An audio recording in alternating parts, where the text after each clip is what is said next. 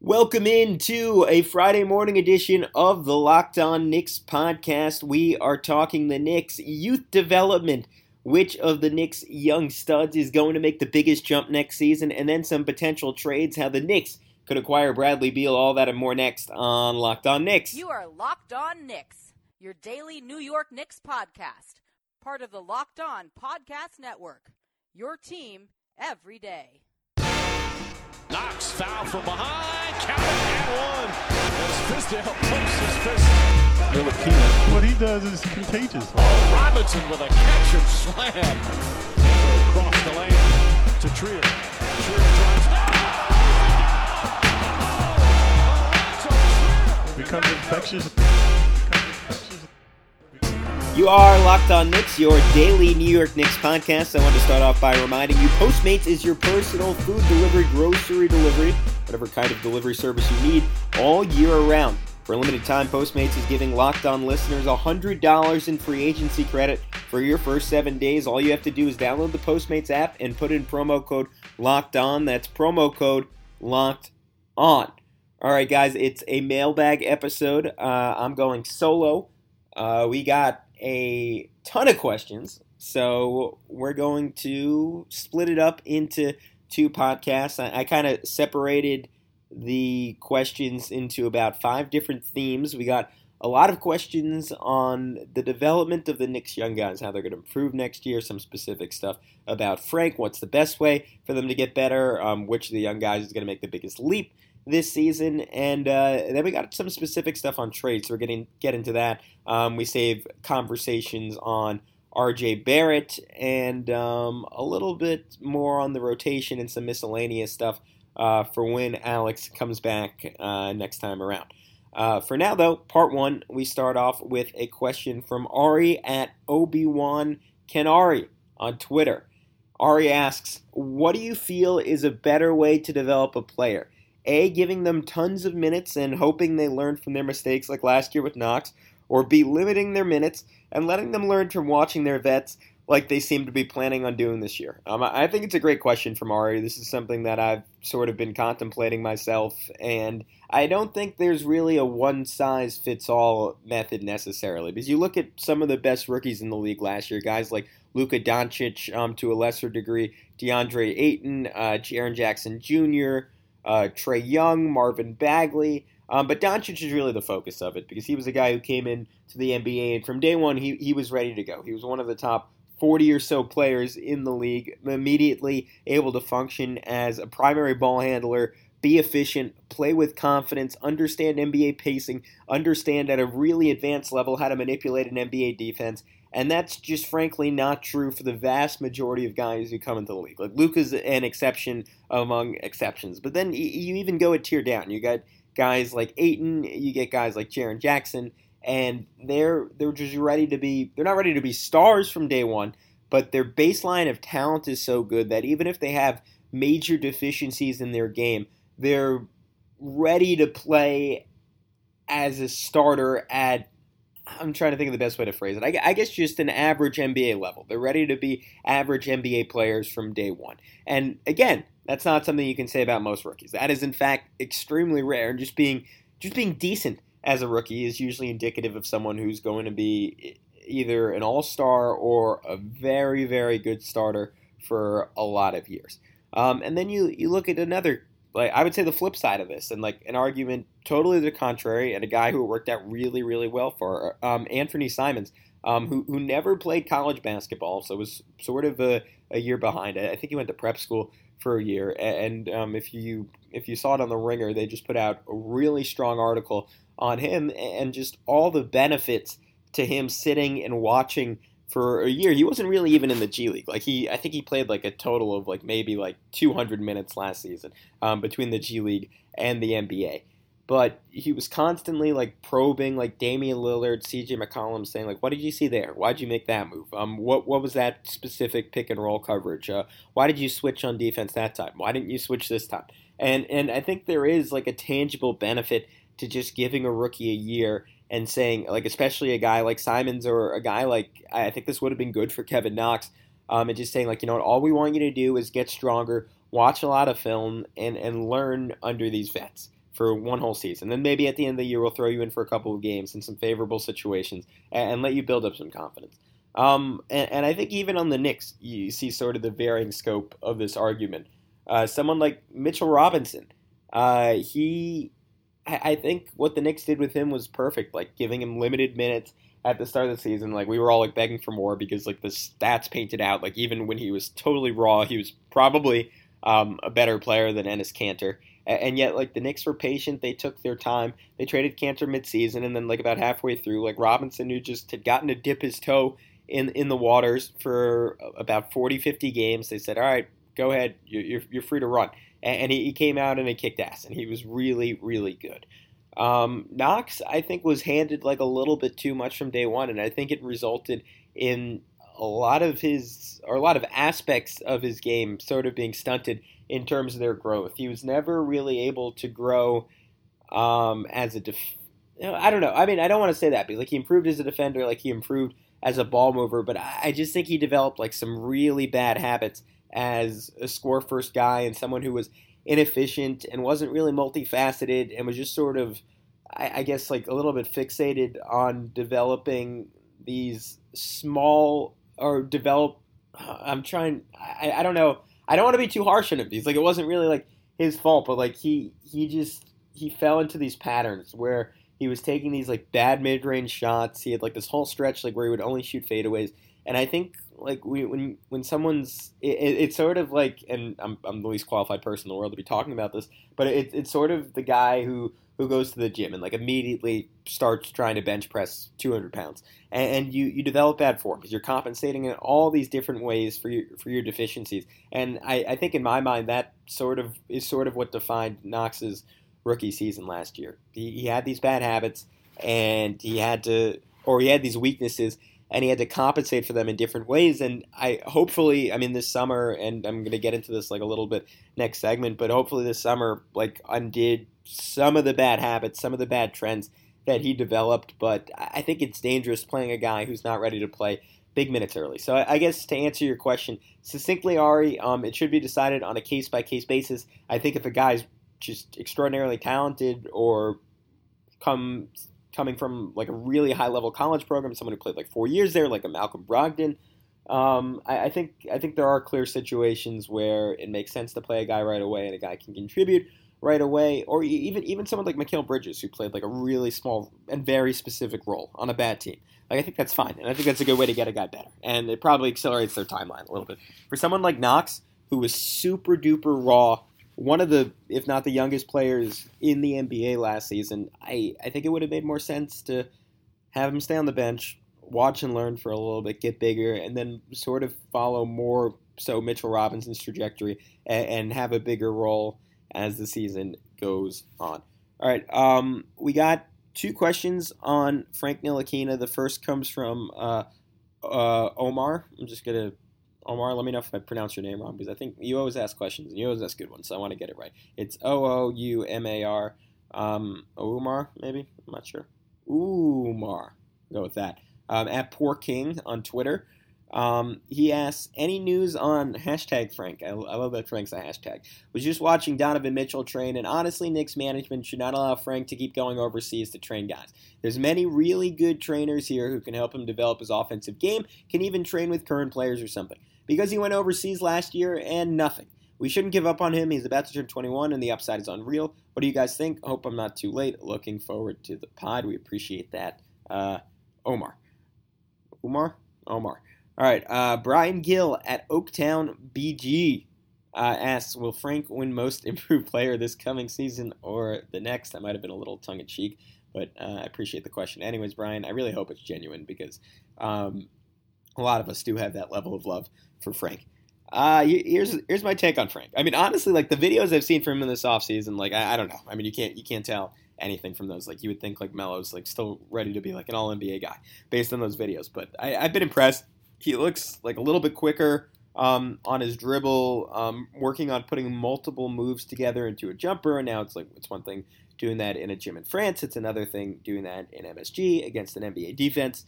But I, I, I honestly like. It seems like he's from from someone who has no idea what he's talking about in the manner. It seems like he's getting trained just fine. Like I, I my issue isn't him going to Europe. Like I wouldn't I wouldn't mind if he was like getting in on like some of those like UCLA runs and like consistently playing with NBA level talent, but I, I'm sure what he's doing is just fine. Like honestly, like I don't I don't totally like I think how hard you work makes a big difference. I, I don't totally and maybe I'm, I'm completely off base here and someone can correct me on it. I don't totally buy into the idea that like one trainer is going to make you just dramatically better than another one would. And I'm sure the guys he's he's worked with and the guys he's found are are at a really high level. Um, and I guess my question with Frank is like, it, it just like I, I, think it's like less about him. Like obviously he needs to get better, and like clearly like even last season he wasn't ready to be a high level NBA rotation guy yet. But my question with Frank is it, it's more about what role he gets because we I, like for all we know like he was he was good enough to be like a solid NBA role guy last year, and he just he never really got a chance to. And now that they've signed Payton, like I, I honestly don't think he's ever gonna get a chance to be that guy on the Knicks, which, which kind of sucks. The argument you can make is, I mean, if he's good, he, he should just go into um, he should just go into preseason camp and, and kick everyone's ass in practice. And, and defensively, I, I, think he's capable of doing that. But on offense, that's just like I mean, he's he's going to get better, and I think he will get better. But like, he's never gonna like he's never gonna flash in that setting, and I, I don't think he's ever gonna flash in a game. Like that's just not really who he is. Like if you're looking for him to come out and just be the alpha dog amongst the point guard group, I don't think that's necessarily ever to happen. And, and, what we've seen consistently from the Knicks front office and coaching staff this summer is what they value in a player is scoring instincts. And I, don't, I and I don't think there's there's even like like another roster that's necessarily comparable to the Knicks. And I should probably go through this again, but that's disproportionately built around ISO scoring. Like look at everyone they signed this offseason. Like Julius Randle, he he can pass a little bit, but by and large, a score first guy. Bobby Portis, score first guy. RJ Barrett, heavy, heavy, heavy score first guy. The two two of the three main guys they got in last year's draft, Alonzo Trier. Like if there was ever a shoot first player in the NBA, it's him. Kevin Knox developing more aspects of his game, but what he does good right now is score the basketball and shoot a lot. Dennis Smith Jr., the crown jewel of the Kristaps Porzingis trade. He's one of the more heavy score first point guards in the NBA. It, it's the the Knicks have again like it's just it's so abundantly clear what they prioritize, and I think to their detriment, they've acquired so many of these guys and Frank is sort of the antithesis of that. He plays defense. His strengths offensively are probably going to end up being running an offense and I think eventually off ball shooting, like a guy you can kick it out to and he can hit open three. I don't think he's like ever going to be that dude who's who initiates offense by breaking down a point guard, an opposing point guard off the dribble. I, I just I, I, don't see him av- ever averaging 20 points per game, but I don't necessarily think that means that he's not the best point guard on the Knicks roster in terms of like long term viability. Like I, I honestly like I, I still genuinely believe as atrocious as he's been offensively his first two years, and he's been really, really bad. You put like his statistical profile against other point guards, and he doesn't really project as someone who's going to be in the NBA a long time. But I, I, think he's going to end up having a 12 year career because I, I think he's if he's not already there, he's good. He's one of the he's going to end up being one of the best point guard defenders in the league. And I think his offensive game is going to come around to a point that he's not totally unplayable at that end. Like I really do see him as like a Shaun Livingston esque cog on some really good teams down the road. And I think unfortunately it's not going to be the Knicks. All right, uh, with that, we will take a quick break, come back, and tell you um, who's going to make the biggest jump of the Knicks young core. That next on Locked On Knicks. All right, welcome back into Locked On Knicks. Our next question comes from the Knicksbert at Ives. I'm getting into the theme for this segment. We're talking about the Knicks young core. So Ives asks, who do you think is going to make the biggest leap in talent from the young core? Uh, I broke this down kind of player by player, so I'm just gonna I'm just gonna go through everyone, and then uh, I'll, I'll, I'll spoil it a little bit. I'll give you my answer at the end. And this question is like there, there's another question from uh, Evan um, at KnicksFan821 um, specifically about DSJ, and I'll kind of answer that within the scope of this one. So this question is basically going to be the entire segment. Um, how, how can you not start off with Mitchell Robinson? I mean, clearly, I think the the crown jewel of the Knicks young core. Uh, I would take him not only ahead of everyone individually. Like I think I I would rather keep him than like any two guys the Knicks have. Like that's how high I am on Mitchell Robinson. Uh, and I guess my, my question with Mitch is like, how much better can he get? And I don't necessarily mean like over the long term because I think me and Alex have made it very clear we think he's eventually going to be an all star or at the very least because defensively minded bigs aren't usually rewarded with all star bursts. Um, an all NBA type performer, a Rudy Gobert level defender, and I think he can be at least as good as Gobert offensively as well.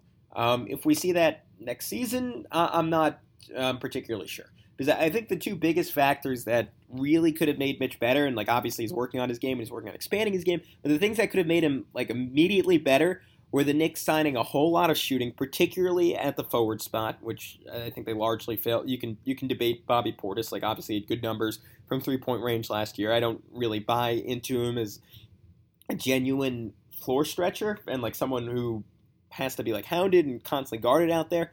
Um, so I, th- I, think the two biggest things you could do for Mitch was a- adding perimeter shooting, which I think the Knicks largely failed to do, um, especially if Elfrid Payton is starting. And, and then I think the second thing they could have done was acquire a really high level point guard. And we've seen what James Harden, Chris Paul did for Clint Capela's career. Like not not that is not a talent, but I wouldn't. And, and this will sound ridiculous to non Knicks fans listening, but I think Knicks fans who who have watched both for a long time, like I I, I legitimately like I don't believe Capela is like in the same level of talent that Mitch is. But you, you throw him with a Chris Paul, you, you, throw him with a James Harden, all of a sudden he's putting up 22 and 12 and uh, on, on, good nights, and he's in line for a $90 million contract. Like I think if you put Mitch in that same situation, like you, you just you just throw throw Mitch on the Houston Rockets next year. Like I've said this before, I think he's putting up 18 points per game, shooting better than 70% from the field. And I mean the blocks are probably the same, but he I think he would be just a ridiculous offensive weapon with great point guard play. And unfortunately, I mean, the Knicks, uh, whether it was for lack of trying or because they just couldn't get a guy like that to come there, they they weren't able to put together that type of talent at the point guard position. Now, Elfrid Payton is a really good passer, and in that sense, he'll, he'll be good for Mitch. I think, particularly in transition. I think when they have the right lineups around them, like on the rare cases, like they put it, like a lineup of Payton, Mitch, um, let's say Bullock, Knox, and Trier, maybe like just as much shooting as you possibly can put out there around Mitch. Um, I, I, think there'll be a really good and, and, sometimes even deadly pick and roll combination, but it, it's that combination of perimeter shooting and high level point guard play that I, I think will eventually, if the Knicks are smart and they put together that kind of team, make Mitch totally unstoppable. Right now, they they have one of the least conducive environments for his success of any team in the NBA. Like if you were to just randomly put Mitch on a team, odds are he'd be in a much better situation than he's going to be on the Knicks next year. So I, I don't really see him improving on his post All Star game stats, which were about 13 points, 13 rebounds, and four blocks per 36 minutes. That seems right about in line um, in terms of what I'd expect from him statistically next year. Now, I do think um, he'll sort of iron out um, some of the kinks in his game. You, will see him occasionally score off a dribble when last year basically everything came off lobs. I think defensively, he's going to take another step forward, um, continue to get smarter, continue to get more aware, continue to be more foul averse. Uh, I just don't really see a scenario where he makes a big leap, and that I think says more about what the Knicks did to surround him with ideal talent than it does about Mitchell Robinson.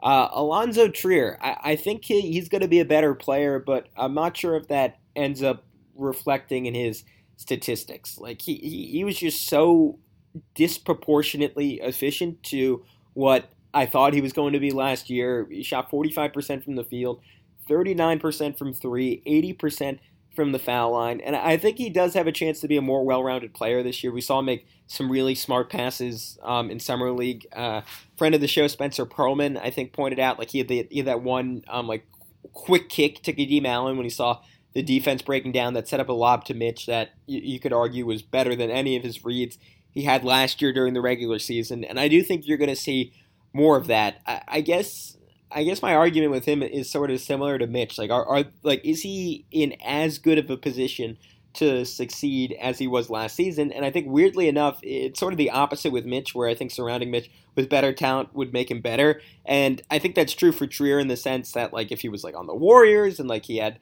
um like he he was never getting any attention paid to him, I think he'd be a lot more likely to replicate the efficiency numbers he had from a year ago. Um, I guess my my concern with Trier is that the Knicks have more shooting, they have more uh, not more shooting, the Knicks have more scoring and it's going to limit the amount of time where Trier is, is, the alpha dog on offense, where he's clearly the guy, and he's just allowed to pound the ball, go one on one, and attack. And you could make an argument what Trier did last year, again, sort of the antithesis of Mitch, wasn't really conducive to team success, but it was really, really conducive to Alonzo Trier's success. And I think this year he's going to be on a better team. And I'm not sure if that translates into him putting up better numbers because I think he's going to be put into more uncomfortable positions. He's going to have to do more off the ball. Um, all that being said, I, I have I've made it clear in this podcast I'm I'm a big believer in Trier's talent, and I think he's going to continue to be relatively efficient. I think he's going to have some really good games, some really good moments. I, I just don't necessarily see like an obvious jump in terms of his numbers or his ability because I don't think he's going to get the reps he did last season. Uh, Frank, um, I don't really need to spend more time on. Uh, we went over it. I just I don't think he's going to get a fair shot. Um, if there are like multiple injuries in front of him, or like one injury in front of him, or DSJ or Payton like really shits the bed, uh, maybe there is a chance that he ends up being a lot better and he makes a jump. Um, there's certainly a lot of room for improvement there. So I'm holding out hope with Frank, but I don't necessarily believe that it's going to happen this year. Uh, Smith Jr. Again, the the question we got from Evan um, at KnicksFan821 was, "Do you think DSJ is doing typical gassing himself up talk, or do you think he can actually pop off next year as a potential All Star?" It's it's a good question, I think it's it's like it's honestly given the fact that he was sort of the key piece of the Porzingis trade. Um, I think like one of like the bigger questions the Knicks have going into next season, and not that Alex and I have really spent a ton of time on player reviews yet, but he is someone we've spent some of the most time, or I think we should spend some of the most time talking about this offseason. And I, I guess like the name to know with Dennis Smith Jr., if you're a Dennis Smith Jr. optimist, is, is Kemba Walker. Um, you, you, can throw their stats from their first two years in the league, and they're relatively comparable. DSJ uh, put up over his first two years, and this was some quick math on my part 15 points, uh, 5 assists, 3 rebounds a night on 41% from the field, 32% from 3, 67% from the foul line. Kemba Walker, 16 point in his first two seasons, just to be clear. 16 points per game, 5 assists, 4 rebounds on 40% from the field, 32% from three and 79% from the free throw line.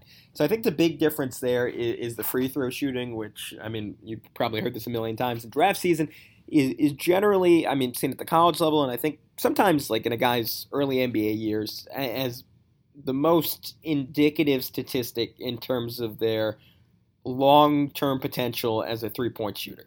And the fact that Kemba was hovering right under 80% his first two years and DSJ was closer to 65.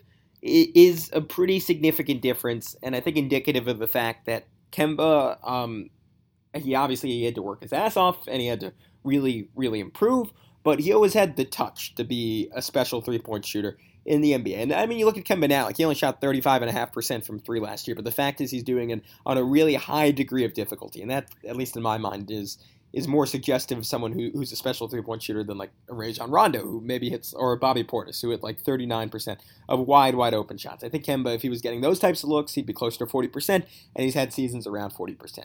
Dennis Smith Jr., like, I, we, we've heard all the talk this offseason of, of him becoming a better shooter, and like, you've seen video of it in his release, like, certainly does look better. He's been working with Keith Smart, he's been working with Brandon Payne, who's Steph Curry's trainer. Um, I just I need to see it to believe it. I guess I just I don't think I don't think the shot's like totally broken. I think there is a world where he becomes a 36 37% three point shooter but the fact is like he's, he's been a bad three point shooter and that's been on largely open looks um, this is a stat from nba.com via mike vorkunov who does great work for the athletic um, he noted in his article on smith that even when opponents have given him room to shoot uh, and here's the here's a crucial note Smith shot 179 of his 208 threes last year. Uh, um, they were either qualified as open or wide open by NBA.com. Um, still shot just 33% on those threes. So 33% on 179 attempts that were classified as either open or wide open for DSJ. And to me, that's, again, just suggestive of a guy that just, like, he's just not ever going to be a great shooter in the NBA. Like, you, you can improve, you can get better, but there are margins, and your baseline matters in terms of what your ultimate upside is. And his baseline is just so low for his first two seasons. I just never think he's going to be a great three point shooter. And I think if Smith is going to be like a star, like an all star, I think he has to become a great shooter. And I just, I, I, I don't see it. Like, D'Lo's the other name you can throw out. But again, D'Lo's a guy who I think consistently showed off a better touch than Smith has his first two seasons. Um, the other guy Smith has been working with, and this is exciting, and I think an aspect of his game that's more realistic for him to become special in, um, is Chris Paul, and he's been working on his handle. Uh, Chris, um, in, in, that Mike Vorkunov article, noted like he's known Smith um, since Smith was in high school. He's trying to get him to play for his AAU team, and he called Smith special. So that's certainly a good sign from one of the greatest point guards in the NBA, one of the greatest point guards in the history of the NBA. But I, I guess, long story short on Smith, um, I need to see it to believe it. The guy who I think will be the most improved member of the Knicks young core is, is Kevin Knox. Um, a big part of it was how young he was last season, and I, I think just that he has the most room to improve of anyone on the Knicks roster, and that was a point uh, made by our guy Schwinny Poo on uh, Twitter, who just started a new podcast. So you should uh, check out him and Drew Steele on that. I think it's the Posting and Toasting show. But Knox just he he like he, he was and, and this it sounds bad to say and, and somewhat sacrilegious, but I mean statistically he was like one of the five or so worst rotation guys in the NBA last year. And he, he just there's a lot of different ways that he can get better. I mean, simply improving his efficiency, getting to the free throw line more, being more aware on defense, being a lot more cognizant as a passer. And I think in Summer League, we started to see um, signs that he's getting better in a lot of those areas. Um, his jumper looked a lot more effortless. He had a higher arc on it. He was a lot more intent on getting to the rim. He had that one game where he shot three for 15, but was able to offset it by shooting 11 free throws and making eight of them. Um, he's clearly built up his body more. I, I think he's more physically ready to attack the basket and get to the line. Um, he, he, had a couple of really nice passes in summer league um, where he broke down defenders, drew a second guy, and then um, on one was able to just dump it off to Mitchell Robinson for a little dunk. Um, he, he, had another play against the Wizards that I think was my favorite play from him, like even even more so than like the dunks and the threes in all of summer league, where like he had a guy um, like pinned down in the post, uh, was able to like catch like a lob on the interior, sees a second defender coming over before the double can get there. Beautiful cross court look to Iggy Brazdeikis for wide open three, which Iggy drained. And it was just the type of like high level awareness play that you never ever would have seen from Knox last season. And and now just to keep things in perspective, he still only shot 40% from the field throughout summer league. Um, he, he, wasn't totally dominant in, in, the way that like Mitchell Robinson was, and I mentioned guys like Devin Booker. Been in past seasons where you just see a guy in his second year and you're like, oh, he's he's too good to be here. Like he's still like in my mind, like he looked like one of the better players in summer league. He, he also still looked like he belonged in summer league. That being said, I, I think he's going to be quite a bit better than he is than he was last season. He's going to get closer to being um, a solid role guy, um, just in terms of efficiency. And I think it's setting up, and this is another thing Schwinny Poo noted, and I agree, um, a, a, year three that's sort of make or break for Kevin Knox, and whether or not he can be a star, whether or not he can be a long term role player, or whether or not he's going to wash out of the league, which I, I think, um, just based on the Summer League, and I hope I'm right about this, I think is looking less and less realistic when there were stretches last year where it looked like, oh my God, like this guy, he's just, he's not going to get it done. All right, so that's my answer on um, who is going to end up being the biggest improver amongst the Knicks young core. We'll take a quick break, come back, and talk trades on the Locked On Knicks podcast. Welcome back into Locked On Knicks. Wanted to remind everyone to enjoy the entirety of the Locked On Podcast Network in case you missed it. Um, I was on Locked On NBA this week, uh, talking to David Locke. Um, whereas, admittedly, I was pretty negative on, on the Knicks. I was, I was not not in a good uh, good headspace. I, I, think I think David was a little down on the Knicks too, and I, I was tending to agree with him a little bit. But uh, hey, RJ Barrett came back after that. Um, had a really good. I think this was before his final summer league game. Had a really good final summer league game, and uh, I think in this podcast I've outlined um, where there are and why there are reasons for optimism. Wanted to clarify one comment I made in that. I think I said um, at one point for those who listened that um, RJ like would go like seven or eight spots lower in a redraft, and I, I just phrased it really poorly. What I was trying to say was if he was in last year's draft, and I was kind of making the point the Knicks picked the wrong year to tank. Um, like after summer league, with everything we know, like I think you could probably pin like eight or nine guys that would go ahead of him. The good news is one of them is on the New York Knicks in Mitchell Robinson. All right, um, so questions about trade. This one comes from Osiris809 at PS Bart02, who always has really good questions.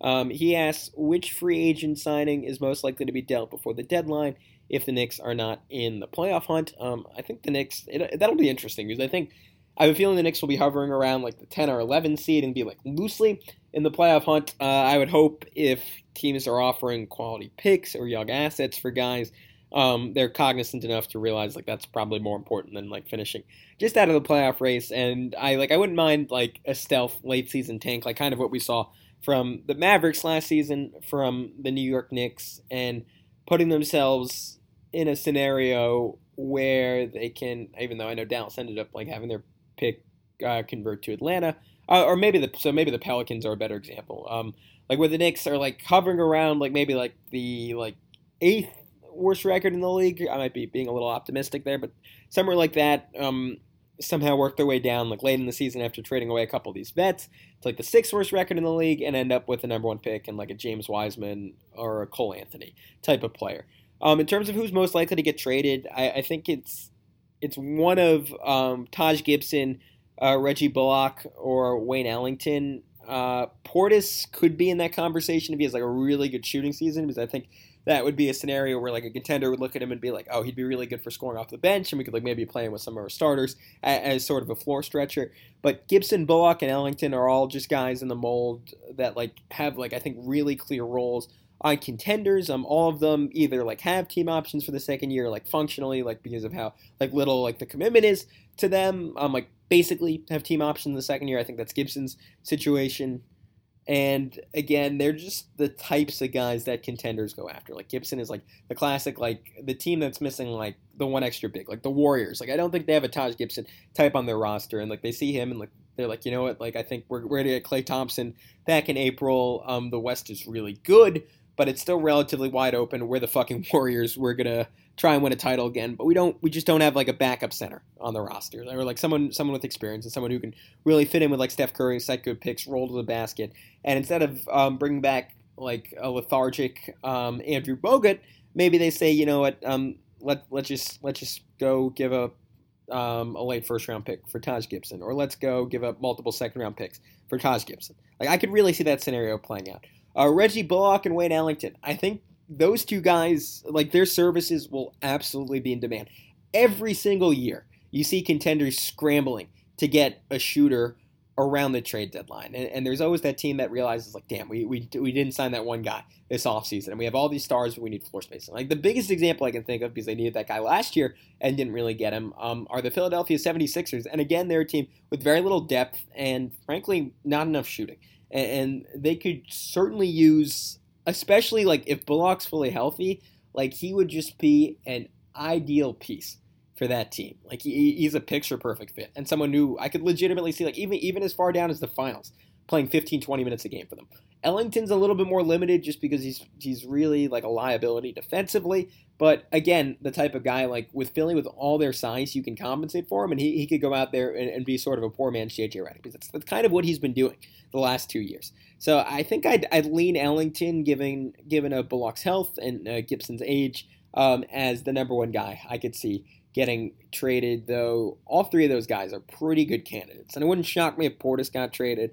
Um, it wouldn't if if Randle's like not really a clean fit, and I, have made it clear like I don't. I think he'll be fine, but I, I, don't really expect him to be a perfectly clean fit. It wouldn't it wouldn't shock me if Randle got traded. All right, uh, final question from Urim Lakaj. Says, hey Gavin, hope all's well. Two part question for the mailbag. Which newly signed players do you think will be traded by February? hopefully for picks to contenders in need for good rotation players in a title push? And would you call Sam Presti to see if SGA is available? So we already sort of answered um, that question, but I, I, guess as far as like a final prediction goes, I'd bet on Ellington getting dealt, and then one of one of the other two or three guys in terms of yeah, I'll say three guys in terms of Gibson, Bullock, and Randle. I think I think two of those guys, two of the four, ultimately get traded. I think Ellington's one of them. Um, as far as SGA, Shai Gilgeous-Alexander, uh, I think they should call about him. I think he'd immediately be maybe you can make an argument the second best young piece on the Knicks. Like I think that's that's a genuinely good question. I know like people are gonna people are gonna torch me for this because everyone's in love with RJ, but um, I, I do think I, I think it'd be interesting to do a survey of GMs around the NBA and ask them who they'd rather have between Gilgeous, Alexander, and Barrett, and I, I do think it would be pretty 50-50. Uh, that being said, the Knicks would would never trade Barrett for Gilgeous Alexander. I'm not sure if Presti would trade Gilgeous Alexander for Barrett. So I mean that doesn't really make sense as a swap, but I don't really think the Knicks have like the pieces to encourage Presti to um, part with. I, I what I would say is, I mean, clearly the most solid long term piece they got for either Russell Westbrook or Chris Paul. Uh, excuse me, Russell Westbrook or Paul, or, or Paul George. All right, uh, I'm I'm messing up names. I'm running out of words, so I think that's a good time to wrap this up. Again, we'll be back with Alex over the weekend um, to continue talking Knicks basketball and finish off this mailbag. We got some really good questions coming up. Oh my God! Wait, hold the phone. I forgot one. Um, Starlnet or at Starling Nathan, and this was a good question, and I can't believe I almost forgot it. Um, he wanted to know what can the Knicks offer for Bradley Beal, Knox and picks, players to make salary work, dot dot dot. Um, I think I think the Knicks would need to offer a little bit more. Um, you got to keep in mind Bradley Beal probably like I, I, legitimately believe over the second half of the year, like he, he he was really really a star. Like I think he's pretty clearly one of the top 20 players in the NBA. I think he's on a trajectory to top out as somewhere between one of the 10 or 15 best guys in the league. Just a genuinely special offensive player, still just 26 years old. Um, I think the Knicks would have to give up a lot for him because there's going to be a really heavy market and there are going to be teams willing to trade premium proven talent. I, I think the best case scenario for the Knicks would be to trade and to take advantage of Washington's, I'd say, uh, less than excellent front office. Um, put Julius Randle in there as sort of like the big, like obvious numbers guy, like someone who I don't think is that good. I don't think necessarily contributes to winning in a long term way, but is really young and like at least like replicates some of what Beal does statistically. Like he he's the classic bad team bait in my mind, which you hope the Wizards are under new management. Um, then I, I do think you'd have to throw in RJ Barrett. I, I think you just you just need you need that one premium piece when you're trading for a star of Beal's caliber. Um, we, saw it with the Anthony Davis trade. We saw it with the Paul George trade, which I know was functionally a trade for Paul George and Kawhi Leonard, but there's such a premium on star talent in the NBA. And you've heard this talked about on national podcasts time and time again, where it's kind of shifting where for a while first round picks were maybe disproportionately valued, and, now it's kind of going the other way, where star talent is I would argue appropriately valued because there's nothing like a sure thing. So I, I, think the Knicks would have to give up R.J. Barrett, and then I would hope you could get away with just throwing in the two Dallas first round picks and calling it a day. And I know some of you listening are saying that's ridiculous. That's way too much. Uh, I would argue that would be a steal for the Knicks or a player of Bradley Beal's caliber, especially if you feel like you can get him to resign. He's under contract for the 1920 season and then the 2021 season. If you think you can keep him for longer than that, you can convince him New York is the best place for him to play and win, um, then he makes a whole lot of sense. Uh, the Knicks might have to put in Knox for one of the Dallas picks, and if, if that was if that was the trade, I honestly still wouldn't hesitate. Like if I'm building around a core of Beal, Robinson, Trier, Brazdeikis, and whoever else emerges from the current Knicks roster, like I'm I'm pretty content with that. I think that's a really really good position to be in if I'm the New York Knicks.